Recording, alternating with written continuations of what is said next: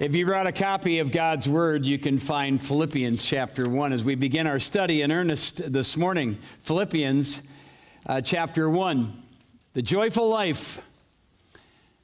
I received an email recently that I did not open because I knew I would have to brace myself before I read it.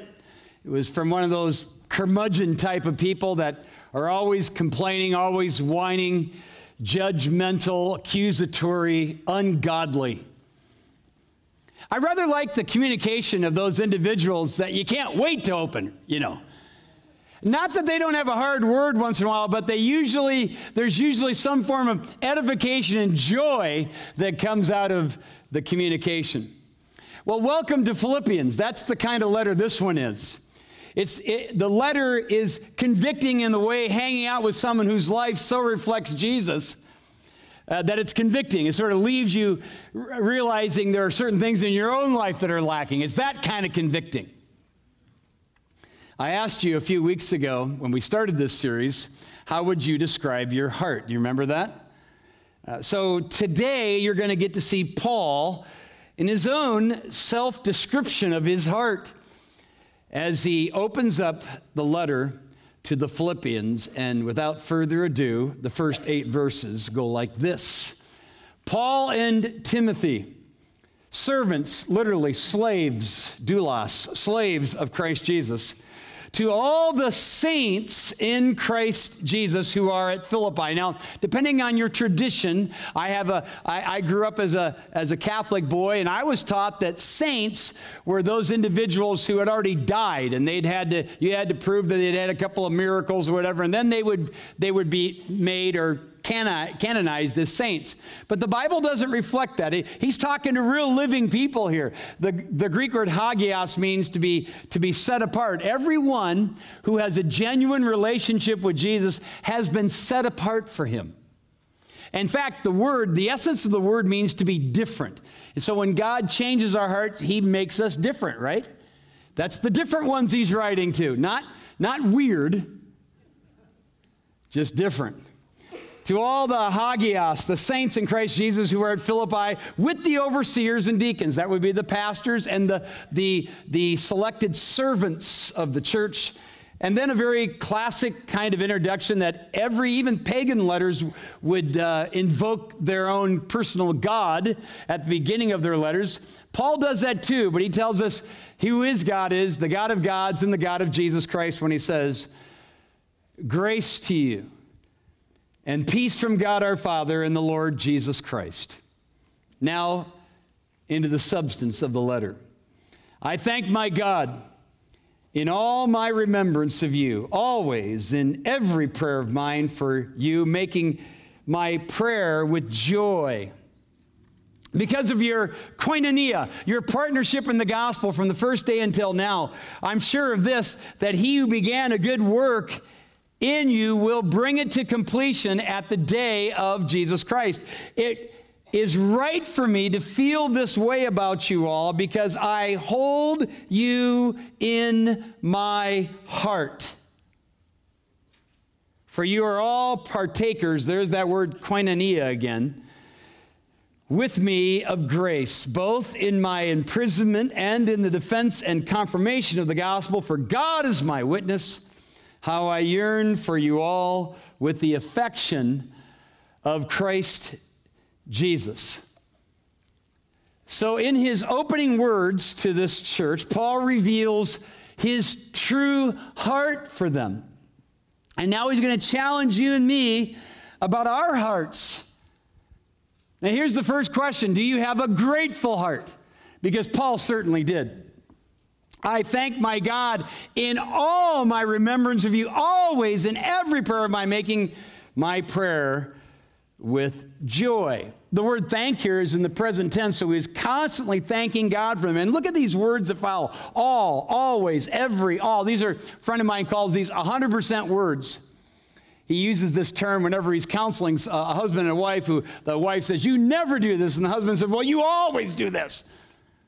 And nobody ever, never, and always does anything, right? Except Paul was ever and always grateful for the Philippian church. And this is a church that had its own issues. This wasn't a perfect church.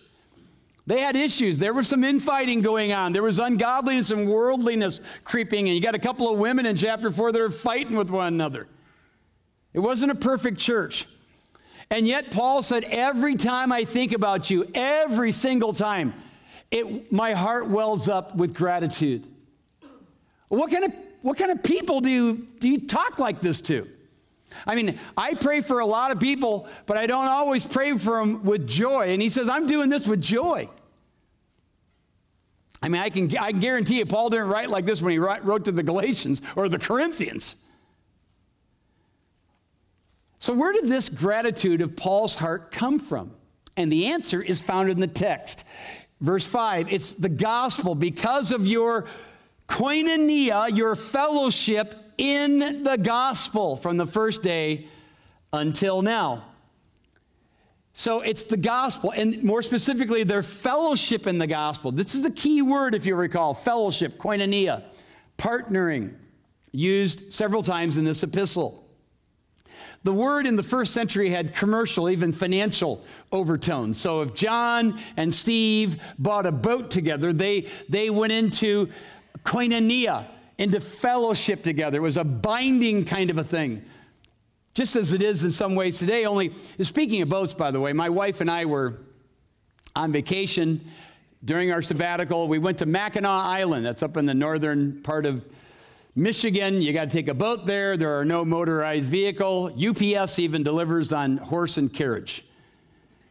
And we got there, and there were the place was packed because unbeknownst to us, we got there at the same time as the end of the yacht race, the Great Chicago Yacht Club race to Mackinac Island. They do it every year. It's the, it's the longest annual freshwater race in the world. 333 miles of sailboats, 300 sailboats, rough waters. 50 of them didn't even make it. One guy died. This was a serious race. And we get there and they're just starting, the boats are just coming in. People by the hundreds are just flocking down to us. They're shooting off cannons. And they're talking, I mean, they're talking, they're, they're talking English, but uh, we don't speak of their language. They're talking words like jib and helm and tacking and slip and heeling. I mean, it was all English, but it made no sense to me. I mean, it, these people walking around with their Nautica t shirts and all this stuff, and they were talking, and we were like the outsiders looking in. There was a fellowship, make no mistake, but we were not a part of it. And you may be here today and you, you hear the language of the church, and it doesn't make any sense to you. And the Bible says the natural man does not understand the things of the Spirit of God. Have you ever read that? Uh, but woe unto us if we make it harder for you. We want you to be a part of this fellowship. But it comes by way of the good news, that is, the gospel. And the fellowship of the gospel is a particular language. But it's much, much, much more than that. In fact, the construction of the sentence in the original, uh, with the use of the word koinonia here twice, carries the idea of a dynamic activity in progress. So when Paul says, I'm so grateful to God for you, it's because it wasn't because they were just hanging out together, having coffee together, or even having a meal, but because they were aggressively involved in the progress of the gospel. That's the idea here. Paul, if you'll recall, was in prison. He even alludes to it toward the end of our text. He's in prison, but they weren't cowering in fear. They weren't in hiding. They were out preaching the gospel. Now, he's going to tell us by the end of this chapter, there's, he's questioning, eh, and, and they're even questioning one another on some of the motivations for sharing the gospel. He says, I don't care. Christ is being preached. I'm going to rejoice over this. So he's ecstatic over this. And verse 7, uh, by the way, virtually defines what Paul means by fellowship when he talks about that they were involved in, and in the defense and confirmation of the gospel. They were partnering with him in this regard. Now, Paul's in prison, but they're not cowering, they're preaching. And this gives Paul, causes Paul's heart to just well up with gratitude. So, here's a good question as we move into the next uh, point here. Uh, before we do that is, uh, when people think of you, what wells up in their hearts? Are you on their hearts or on their nerves? Do you put a smile on their face when somebody comes into contact with you? Do you put a smile on their face or a pain in their neck?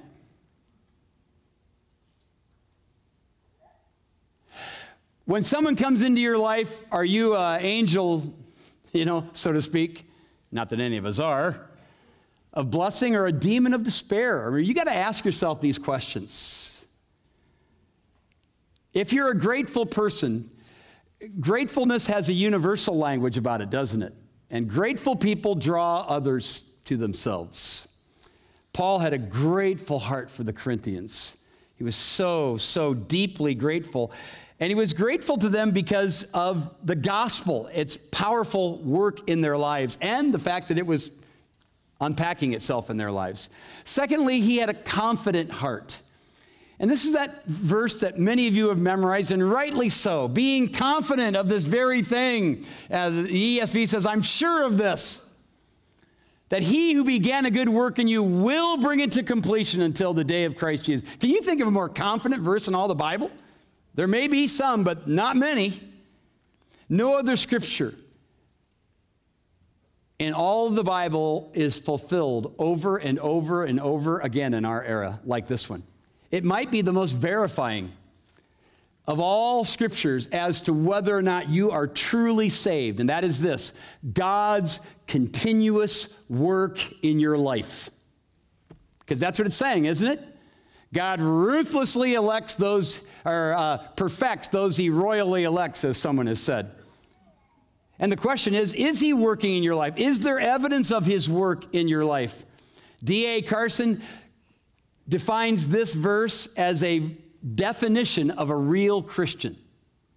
It's a little bit like what Jesus said. Jesus said, If you, if you continue in my word, then are you my disciples indeed. Have you ever read that? He also said, I've come that you may bear fruit and that your fruit should what? It should remain. Because if anyone's in Christ, they're a new creation. They've been changed. And that's what this verse is saying. Paul's confidence in the Philippians is twofold. He's confidence in the fruit of the gospel in their lives, which has already been referred to, and in the faithfulness of God until Jesus comes. Because he who began a good work in you, you didn't begin this good work in yourself. God begins the good work. And he's the one who brings it to completion, right? I mean, this is why Paul says in Romans chapter 8, the one, uh, who he foreknew, he predestined. Those he predestined, he called. Those he called, he justified. Those he justified, he glorified. And every single one of those words in Romans 8 is in the past tense, as if it's, as if it's already happened who God knows in eternity past, He predestines. He marks out their path. Those He predestines, He calls to the gospel. Those He calls to the gospel, He justified. That's the point of salvation. And those He justifies, are justified, past tense, He glorified. Again, it's almost as if it's already happened, though it hasn't. Does that not give you confidence? It should. In a word, what God starts, God what? He finishes. Paul Tripp puts it this way You serve a dissatisfied Redeemer who will not turn from his work of grace even when you fail to esteem it and work to resist it. Paul would agree. He has a confident heart. This was the favorite verse of Dawson Trotman. Does anybody know who Dawson Trotman was? I know one guy. I'm looking at a, uh, a, navigator. If you've worked with the navigators, you know the history of the navigators. You know the name of Dawson or Dawes Trotman. Died in the middle 50s. This was his favorite verse. Dawson Trotman was a, a conniver, he was, uh, he was a man that uh, was un- unbelievably ungodly. He actually went to a church one day and heard, it was a, a scripture memorization contest. He, he was, had a quick, he, he memorized scripture. Through the process, he gets saved. And then he memorized the verse every day. In his every day, he memorized the scripture. And he witnesses somebody every day. In fact, he would witness to him with this verse He who began a good work in you will bring it to completion until the day of Christ Jesus. In fact, he tells a story one day. I heard, I listened to a cassette tape many years ago of him telling the story of one day he went to bed. He, as he was closing his eyes, he was exhausted from the day's work. He remembered he hadn't shared the gospel with anybody. He got up begrudgingly out of bed. It was almost midnight. He goes in the car, picks up the first hitchhiker he can find. He goes, Look, he, uh, he began a good work in you will, will bring it to completion until the day of Christ Jesus. And the guy got saved. In fact, it was this very verse that he nearly, nearly took a razor blade and cut out of his Bible. Because he picked up another hitchhiker one day, began to witness to this vulgar man. And the man said, Well, yeah, you, you did this to me last year. The guy had made a profession of faith with Dawes Trotman a year earlier. And Trotman thought, what is wrong? What is wrong? Am I not presenting this correctly? And it, it was a result of Philippians 1 6. When he saw in the context around it Paul's love for the Philippians, he realized then that people need more than just to hear how to get out of, get out of hell free because of Jesus. They need to hear how to live for Jesus. And he, des, he developed his discipleship ministry, now called the Navigators, as a result of this. You know, he nearly died when he was a young person and he nearly drowned. And when he was just 50 years old, he was out near Schroon, he was out in Schroon Lake on a boat with some other good friends. A wave hit the boat. He fell over with another girl. He held the girl up, and they saved her, and he drowned. Billy Graham did his funeral.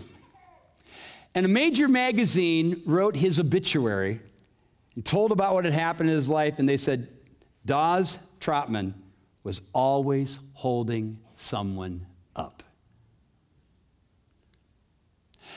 Are you confident that your testimony will hold up? Are you confident, like verse 6, are you confident that he who began a good work in you will bring it to completion until the day of Jesus Christ? Are you confident of that? Do you have that kind of confidence? Paul had a confident heart. And finally, and for the balance of our time, he had a great heart. Not tender, it was certainly that, but it was great. When I say great, I'm, I'm, I'm, I'm speaking in terms of largeness. The greatest racehorse in the history of horse racing was Secretariat. I was, I think, in eighth or ninth grade when he won the Triple Crown. Big Red, they called him. He won the Triple Crown in record time.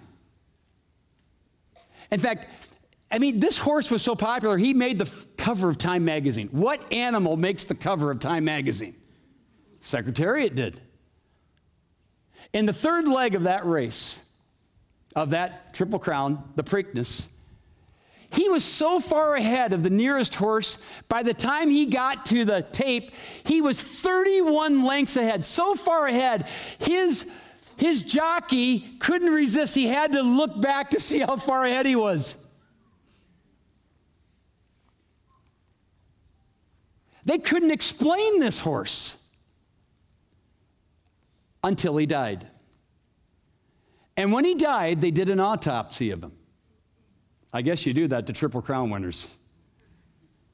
A normal thoroughbred has a large heart, nine, sometimes 10 pounds. That's a big heart. It takes a big heart, big machine to run a big, you know, muscly beast like a horse. Secretariat had a, had a heart that was 22 pounds. 22 pounds. The secret to his victories was the greatness of his heart. And the secret to your walk with God will be the same, spiritually speaking. The greatness of your heart. The Apostle Paul, for all of his theology and depth, was a man with a great heart. Listen to what he said to them. It is right for me to feel this way about you because, look at it, I hold you in my heart. Some of your Bibles say, I have you in my heart. The Greek word could be translated either way to have and to hold. How's that? It's like a marriage to Paul. He goes on, For God is my witness. Look at this, how I yearn for you, for you all with the affection of Christ Jesus. The great theologian Bengel put it like this It is not Paul who lives within Paul, but Jesus Christ, which is why Paul is not moved by the affection of Paul, but by the affection of Jesus Christ. In other words, it has nothing to do whether you are a tenderhearted person, because I'm sure some of you are. This has nothing to do with that. It has to do with whether you have a large heart and there's room in your heart for God's people and for those who are not God's. God will use a great heart in great ways. Charles Spurgeon used to say to his students, The heart is the instrument of our vocation. And I would add that Jesus is the one plucking the strings. Paul had a great heart. I hold you in my heart. My heart, my heart has been greatly moved by this passage of Scripture.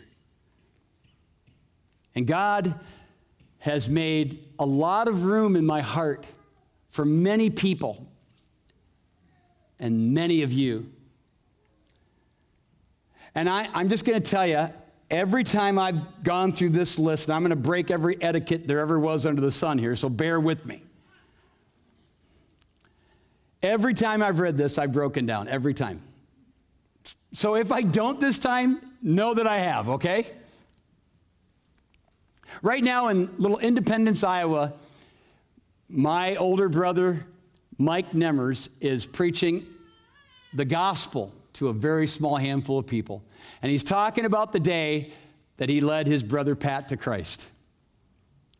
My brother Mike brought me into the fellowship of the gospel. I hold him in my heart.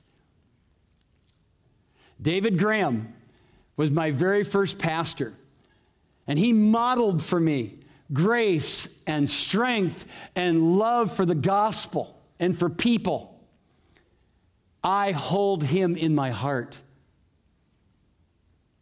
My first wife, Nina, who trusted Jesus Christ as her Savior very shortly after I did, and then forgave me of great, and I mean great sin against her. And then stood by my side for many years until God said, I'd rather have her by mine. And yes, I still hold her in my heart.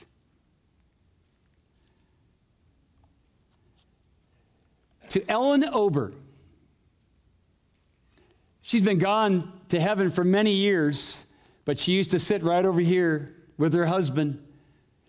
When I came to this church as a student, she discipled my first wife. When I came here, when I came here some you know, a dozen years later to become the pastor, she showed me all of the books that she had her name written in there. She'd been praying for her all these years.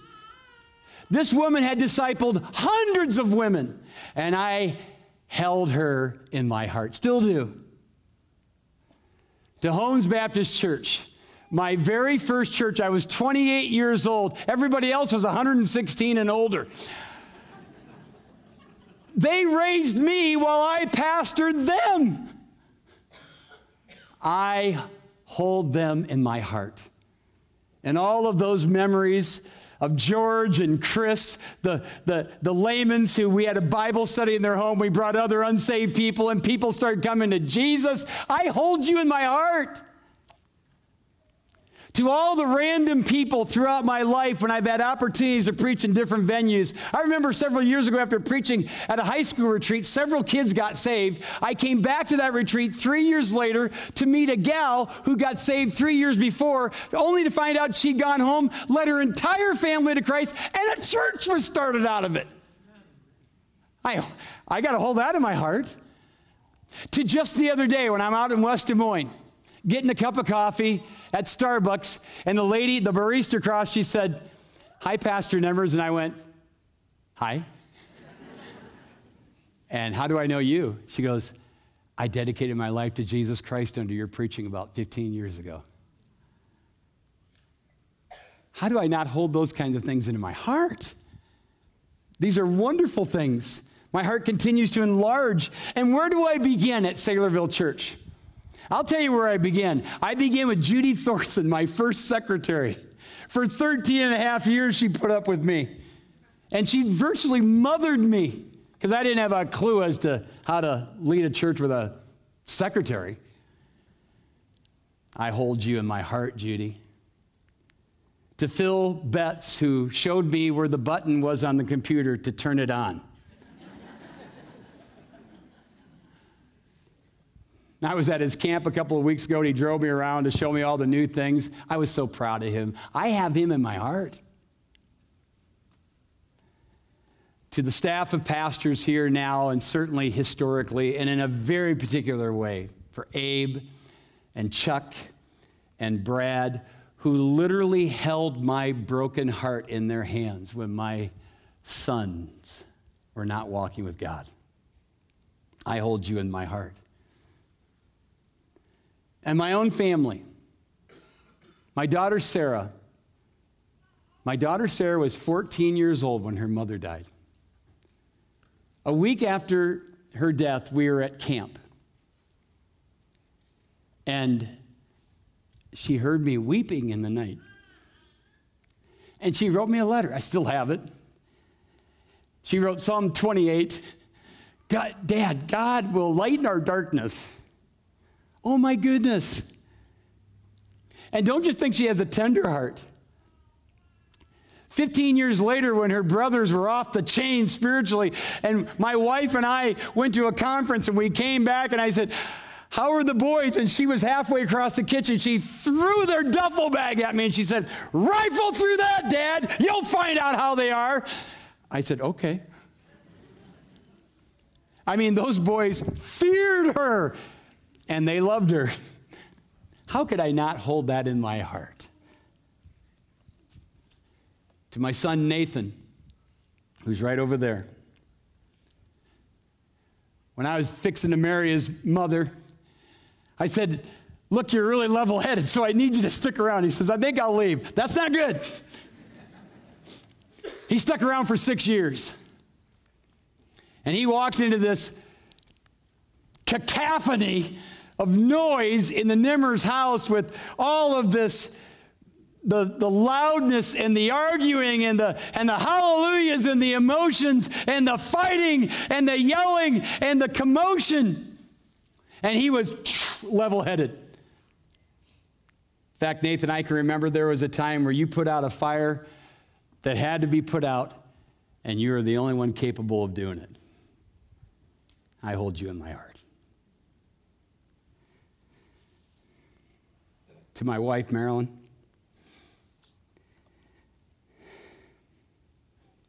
Her heart is bigger than any heart I've ever met in my life. She is a spiritual secretariat. and yet she found room in that heart for me. Pretty cool. I have her in my heart. Always will. And to this church, when our son Noah nearly died from a liver complication, and I carried him up from the basement, he must have weighed 120 pounds. Took him to the hospital. I thought, he's going. God, he's going to go the way of his dad. He's dying. This church piled into a van. The deacons did. The deacons went with us to Omaha. They poured oil over his head. They pled with God for his life, and God heard our prayers. I have you in my heart. To the time when our son John had been arrested. Yes, arrested. I hope that doesn't bother you because he's teaching tonight.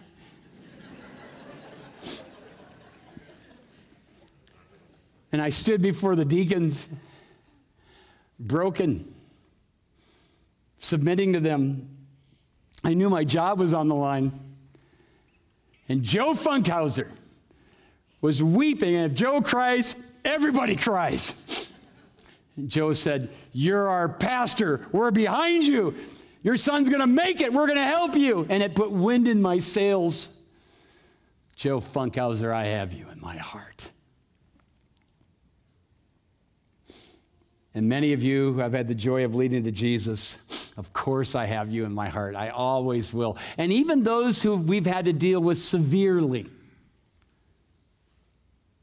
It's true. I, from time to time, I'll even meet somebody who we've had to discipline because of immorality or whatever.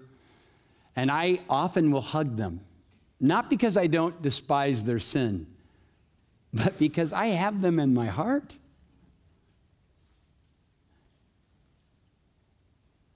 So, how is your heart today?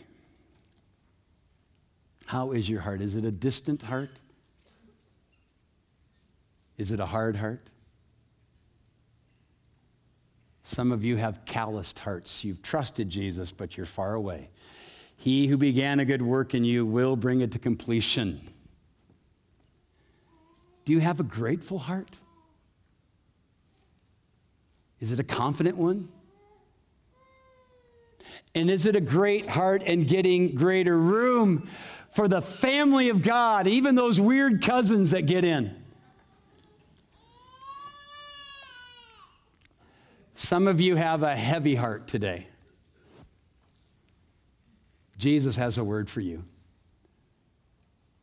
Come unto me, all you who labor and are heavy laden, and I will give you rest for your souls. Take my yoke upon you, learn about me. I'm gentle and I'm lowly in heart my yoke is easy, my burden is light. And hear me on this. For those of you who say, I don't even know how to describe my heart, God's heart is greater than your heart. And there's always room in His heart for you. If you'll turn and humble your heart and place your faith in Jesus, you become a part of a great heart and the family of God. Lord, thank you for this opening, heartfelt passage of Scripture from our beloved Apostle Paul. And thank you for showing us his heart. God in heaven, Give us grateful hearts, confident hearts, and great and getting greater hearts that can make room for all kinds of people. Lord, even as I pray right now, my heart goes out to my son, Caleb. I'm asking God that you would turn his heart back to you. He doesn't walk with you right now. I pray that he would again, that in your faithfulness you would give him grace. Lord, there are lots of hearts in this room that don't know how to respond to people who are distant from them. Make room in their hearts for those distant ones, as I pray you would in mine. In Jesus' name, amen.